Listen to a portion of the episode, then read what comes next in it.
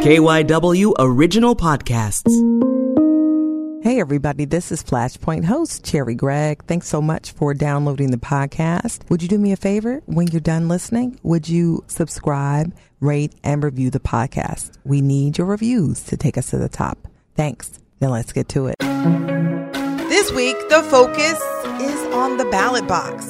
Voting procedures are the subject of lawsuits that could impact the polls in Pennsylvania. There are these real on the ground points of uncertainty for how this election is going to work, and then there's a lot of noise. What should voters be paying attention to, and how are advocates getting out the vote during the pandemic? We're still not securing enough voter participation. This election, we're going to see something um, historic. What you need to know about your ability to cast a ballot ahead of Election Day. We dig in. Then our Patriot Home Care Changemaker has found a socially distanced, contact free way to engage voters. You know, we're trying to get rid of excuses. The men behind PhillyVoting.org and the demographic they're focused on. We'll be right back. Flashpoint is sponsored by the Gift of Life Donor Program. Organ donors save lives. Register today at donors1.org.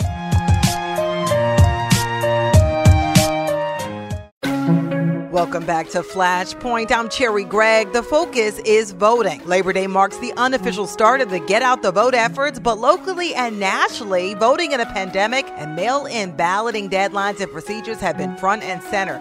It's the subject of major lawsuits, political debate, and voter frustration. So, where do voting laws stand? What do voters need to do to cast a ballot and what's on the horizon before Election Day? With me to discuss this flashpoint is Patrick Christmas, Policy Director, Committee of 70, Ben Geffen, Staff Attorney with the Public Interest Law Center, Todd Polinchock, a Pennsylvania representative representing the 144th District in Bucks County, Donnell Dranks, Election Protection Coordinator with the ACLU of Pennsylvania, and finally, Abu Edwards, co founder of Millennials in Action. Everybody, welcome to Flashpoint.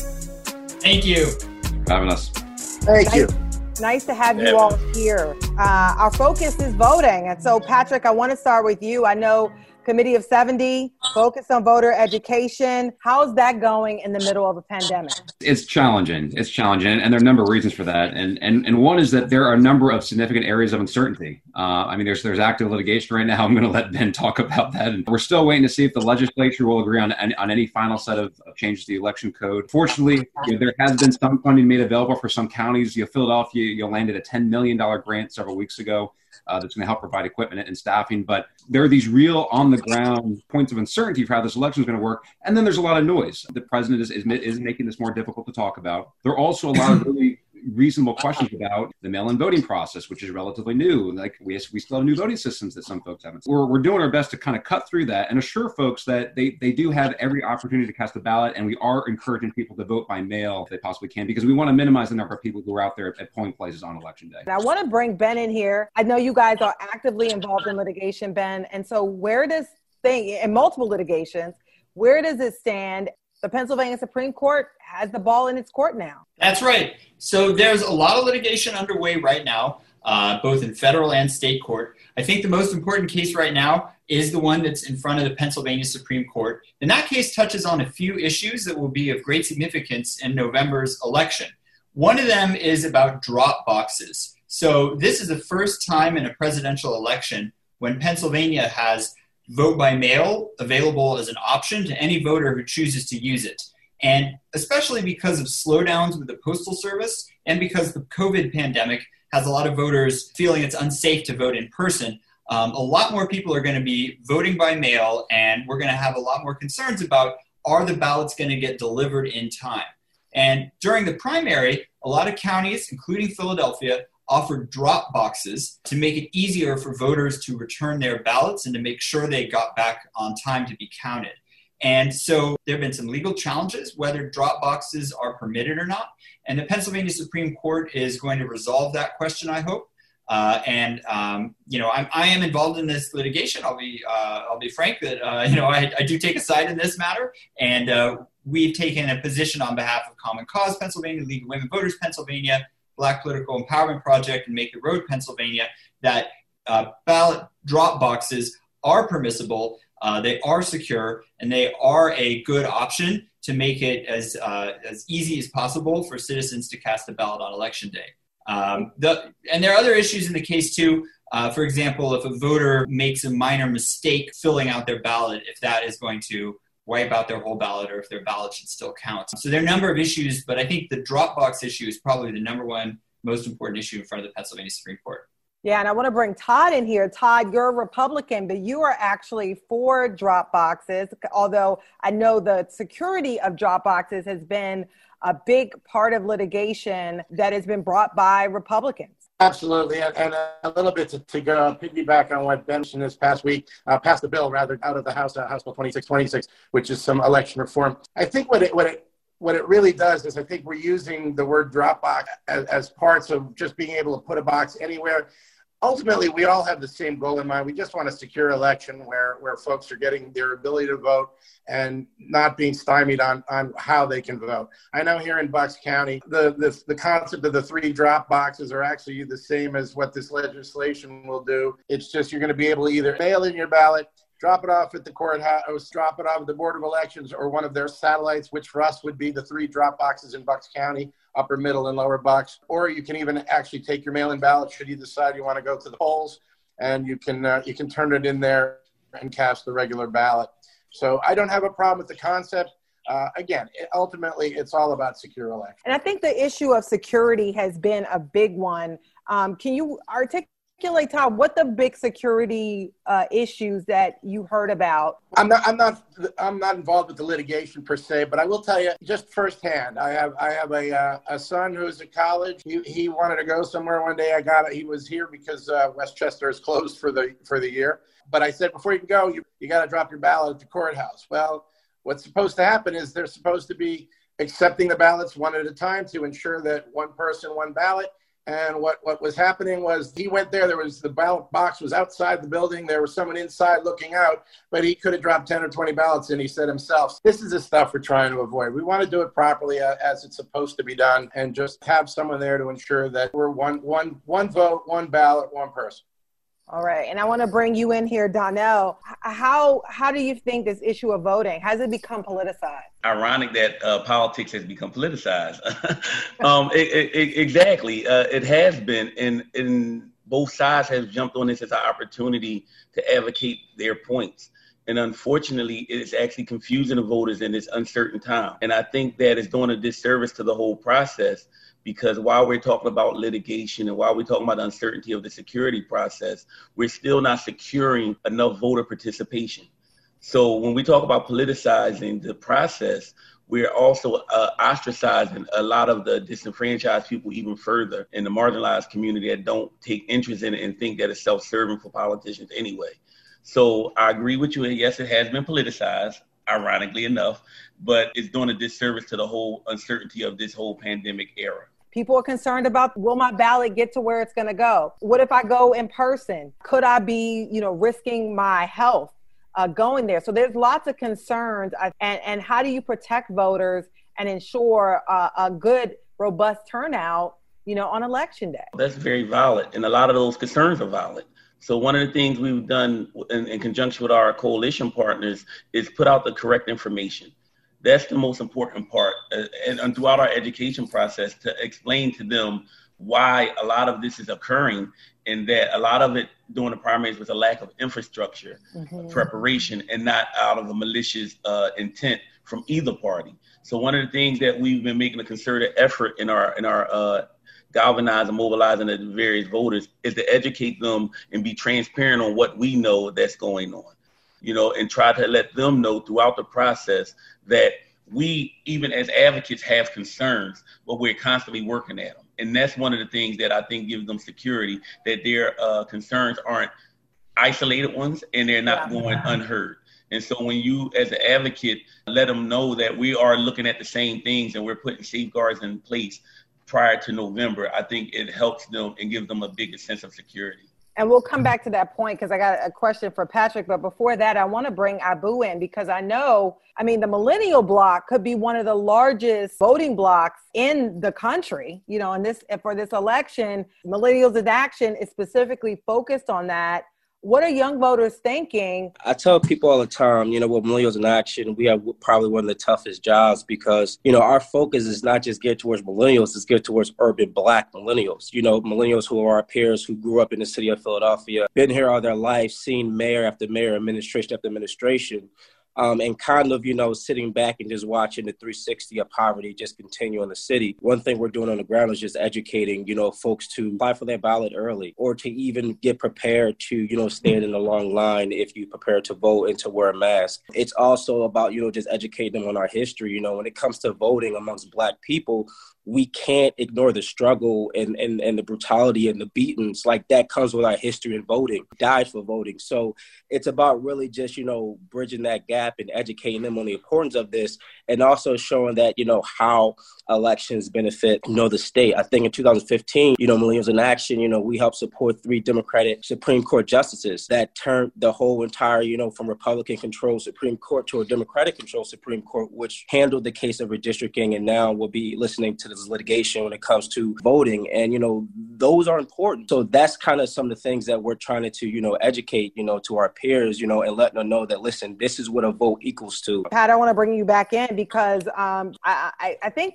Donnell mentioned something about, you know, so much going on and resources. And you guys as educated, I mean, but you really don't know what to tell them. So, I mean, we just we spent a, a, little bit of time here, kind of covering the landscape, which is complicated and, and fluid. But you know, as far as, as folks at home uh, go, like what they really need to know is they have every opportunity to cast a ballot, and, and voting by mail is, is really the, the first choice because we want to minimize the number of people who are going to polling places on election day. You know, voting by mail, it's it's safe and secure. You can you can um, you can apply online. If, if towards the end of the month, uh, you do need an ID actually to supply online, either an ID, a PennDOT ID number, or the last four digits of a social security number, and and both of those will be available online at the end of the month. But if, if folks apply early and put their ballot in the mail early, they'll be just fine. The, the risk is the number of people who apply late and then try to return their ballot in the mail late. I mean, that's mm-hmm. that's a pretty severe disenfranchisement risk we have close to the election because right now, you know, mail-in ballots have to be in hand on eight o'clock on election day. The other other thing that, that folks should keep in mind is is that you know most polling places will be open. I think that the massive consolidation we had that we had in Philly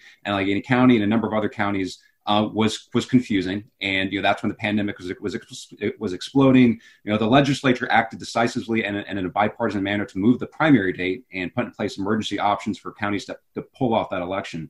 But most people, Philadelphia, actually nine of ten voters will be able to go back to their to their regular polling place. So you know, I think the message still needs to be: Hey, apply early to vote by mail, get that ballot, that ballot in early you know, if, if for whatever reason you're not going to do that, you can go to your polling site and, and cast a, a, ballot on the on the voting machine. People have been voting by mail using absentee for for for decades and decades and decades. So the actual concept of voting by putting a ballot in the mail is not new. It's the scale that's that's changed. I mean, in, in Philly, I think we're talking like fifteen thousand or twenty thousand absentee ballots, maybe in a major presidential election previously we had 175,000 total absentee and mail-in ballots cast in the June 2nd primary. You know, we could we're clearly looking at at least 300,000 plus ballots, mail-in ballots, just just in the November 3rd election. And this is where you know folks have to they have to make sure they follow those instructions carefully, fill in the whole ballot, make sure they sign the declaration envelope, and then get it in on time. And Ben, I want to bring you back in. Uh, this litigation that's happening, how much of it should average voters be paying attention to? And what are the key issues that you think will be what the judge decides on? If there's one word that listeners take away from this, it should be early. You can go to votespa.com to register to vote, to request your mail in ballot.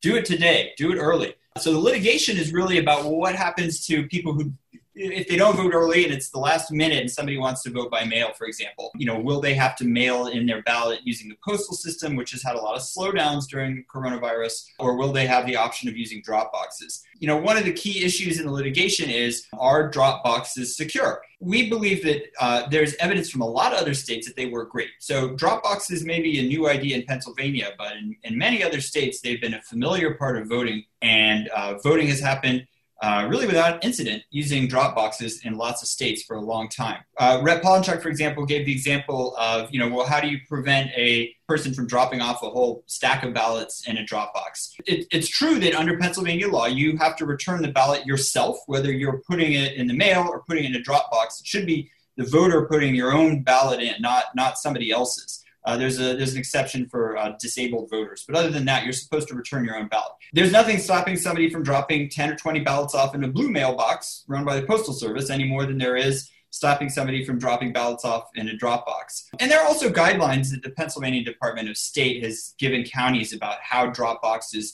should be secured. Uh, you know, they're supposed to be, you know, sturdy and bolted down and, and all that. And also, they recommend putting them either in the line of sight of an existing surveillance camera or installing a surveillance camera dedicated for it, just so that there's some additional safeguards. Rep.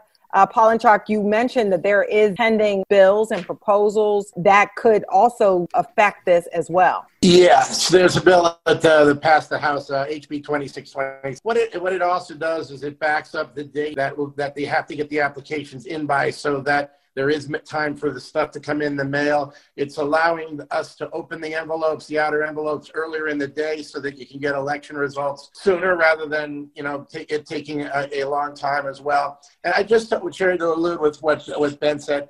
I'm telling everybody that I talk to also to get get your mail-in ballot. Also, I applied for one myself. It doesn't preclude you from going to the polls. I, I tell people this is a perfect storm. You've got the COVID virus. You've got a presidential election. You got a lot of places with new types of voting uh, boxes. I know in Bucks County we've gone to a different type. You, you may have long, long lines, and the way 2020 is going, I wouldn't I wouldn't count a blizzard out of the question too. Having your mail-in ballot you can actually take it to the poll with you. And if you decide, hey, I don't want to stand in a three hour line to vote, I've got my mail in ballot. I'm going to go to the courthouse or wherever uh, the county elections have set up boxes and I'm going to drop it in there and my vote's going to get cast. So it's just an extra option for folks. There are protections to ensure that one person isn't voting multiple times, correct? The way this would work is, for example, if someone were to uh, you know apply to it for a mail-in ballot and they and they they they try to return it they put it in the mail and they just they're not sure for whatever, reason if it was received by county election officials. But if that same person tries to go to a polling place uh, it'll be noted in the poll book that that person uh, you know applied for uh, a mail-in ballot and they will not be allowed to use the voting system. The only way they would be allowed to use the voting system is like the representative said if they brought the ballot itself and the return envelope and turned it over for it to be voided. The only other option would be for that person to cast a provisional ballot. So if that person then returns the mail-in ballot and votes provisionally, what's going to happen on the back end is the election officials are going to see both those ballots for return and the provisional will be will be put aside and the mail-in ballot will be counted. So that's you know one of the ways where the, you know the, the risk of double voting is, is, is addressed. And I know um, Donnell on election day there's also election protection, voter protection.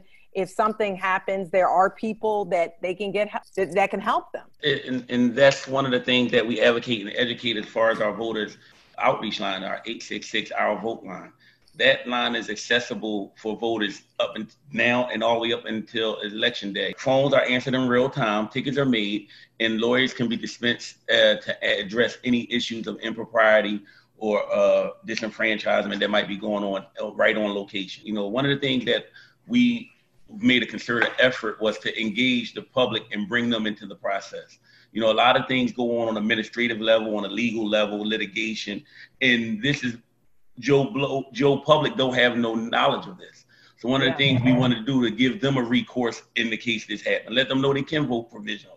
Let them know if there's an issue at the ballot, I mean, at the election poll place on that day, what they should be able to do. Yeah, and I and want to, you know, um, ask Abu this because I saw you at the press conference on poll worker recruitment day, and a big focus has been recruitment of young people to man the polls. You know, I know we've sent like hundreds of uh, names and signups, you know, to really sign up. You know, like I said, folks, you know, I at least got like 50 DMs of like, hey, you know, I'm interested. And these are like all millennials, you know, uh, folks I graduated with. That's going to be very important. I think, you know, this election, we're going to see something um, historic. You know, folks are going to step up because now it's the time, you know, because you got to understand this. You know, these poll workers are people's grandparents and aunts and uncles, and we're in the COVID 19 response. And, you know, if we're talking about winning this election and we're talking about having the, the highest turnout, uh, voter turnout in this city that's ever seen, we have 50 something days to really get down and really press it, you know. And with that, I want to say, because it's a flashpoint, we do need to wrap it up. So 50 or so days until the election, gentlemen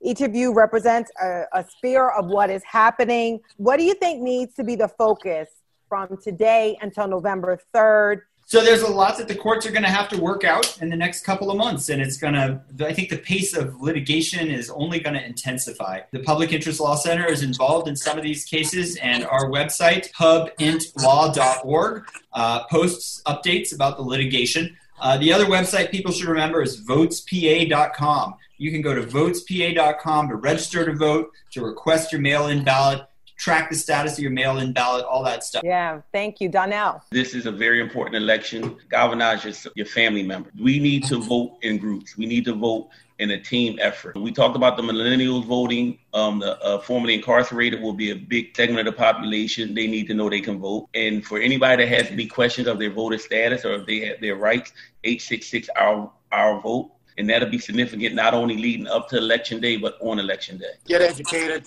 see what people stand for. Don't just look at the uh, the letter after their name. See what they've been doing. See see what they what they what if they stand for what's important to you.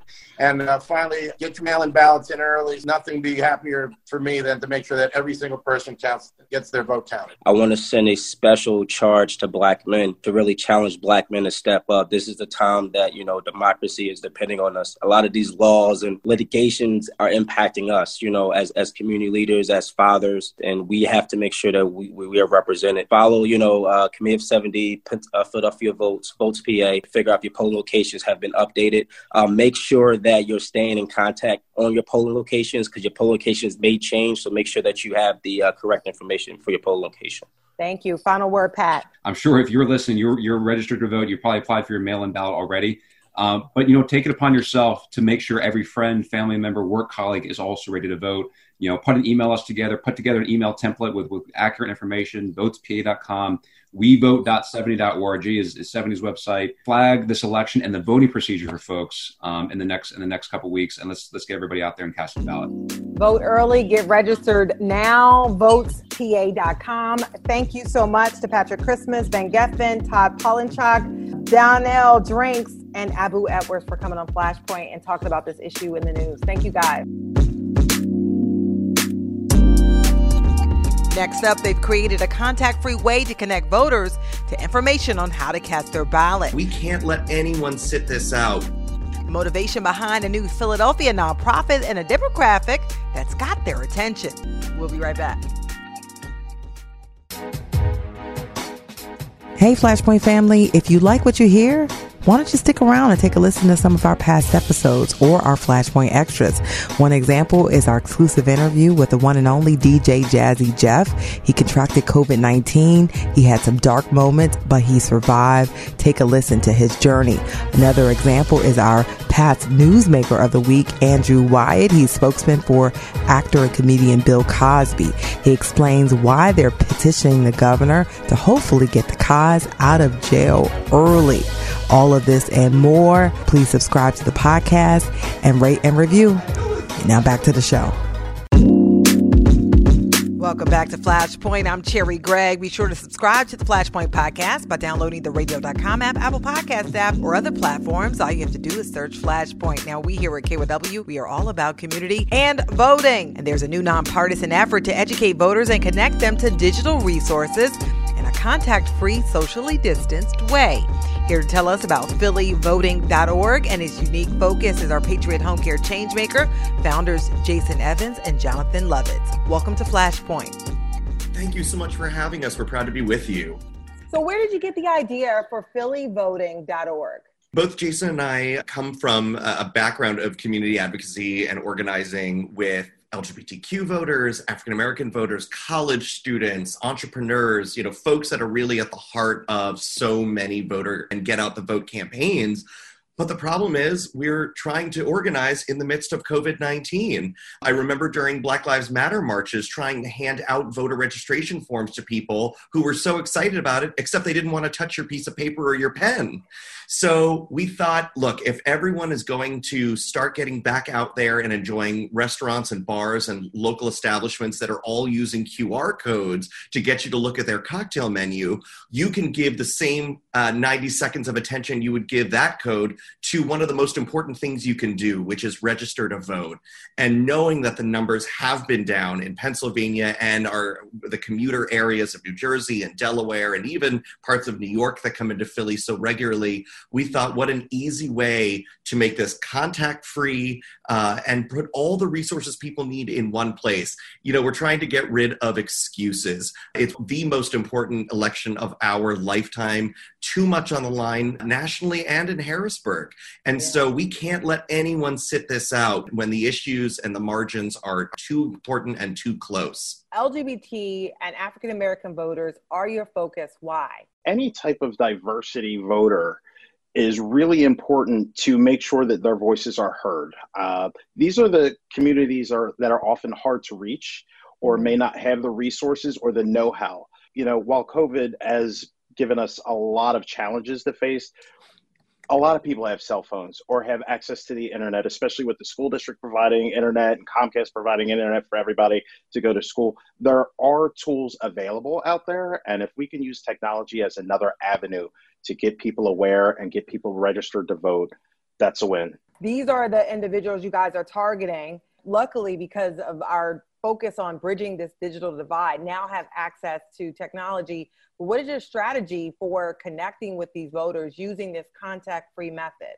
So, we are working with business owners, with nonprofit leaders, with chambers of commerce, with anyone and everyone willing to put one of the phillyvoting.org QR code posters in their window. Uh, we've put all of those resources online and on social media so people can print them out at home. More importantly, save them to their phones. And anytime you're around a group of people, uh, friends, colleagues, coworkers, complete strangers, talking about the election, it's incumbent on all of us to ask Are you registered? Are you informed? Do you know how to participate this year. Um, and I think particularly with that outreach, you know, as Jason mentioned, it's so valuable that we're that we're working closely with LGBTQ and Black community leaders because both of those communities include women, people with disabilities, veterans, immigrants, so many communities that are far too often left out of the important outreach and don't have nearly enough advocates fighting for them to get their voice heard in halls of power. I mean, just think about it. In 2016, the margins between the Democratic and the uh, Republican presidential candidate winning Pennsylvania was less than 70,000 votes, but there were over 100,000 unregistered LGBTQ people in Pennsylvania alone. If one constituency shows up, we can flip the script for everyone. Tell me about your personal motivation. Why are you so focused on this right now and, and to spreading this word? I think it's really important for all of us to be aware of what challenges we may face with another four years of what we've been going through. There's already been legislation trying to be put in place to remove a lot of our rights. For the LGBTQ community, the trans community is always under attack and never gets the attention that it needs. You know, when you don't have an administration or a government that supports the needs of this marginalized group of people, you really need to make a change. And we all need to do everything we can to amplify their voices give that community the strength, the voice, whatever tools they need to survive. This isn't just about our vote, it's about our families, it's about our businesses, it's about our kids' schools, it's about our our you know, social protections. It's it's about that safety net we believe in for each other. And if we all have the time to go online and complain about the society we're living in, we have time to go online and make a difference by doing something as simple as registering to vote and showing up on November 3rd.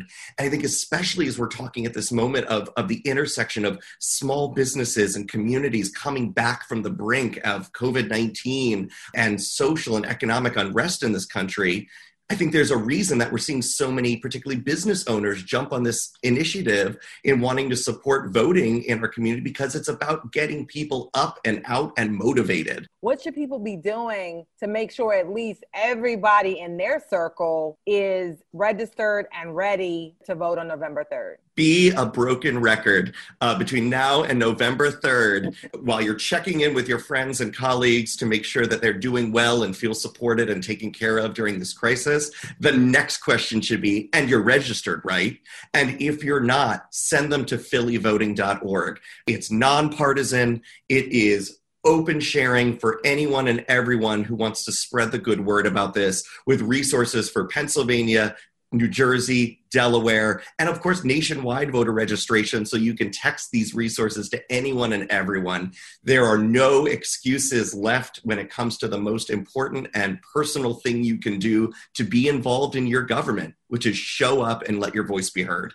Definitely. Well, I want to say thank you so much uh, to you, Jonathan Lovitz, and to Jason Evans for coming on Flashpoint. Check them out at phillyvoting.org. We'll be right back.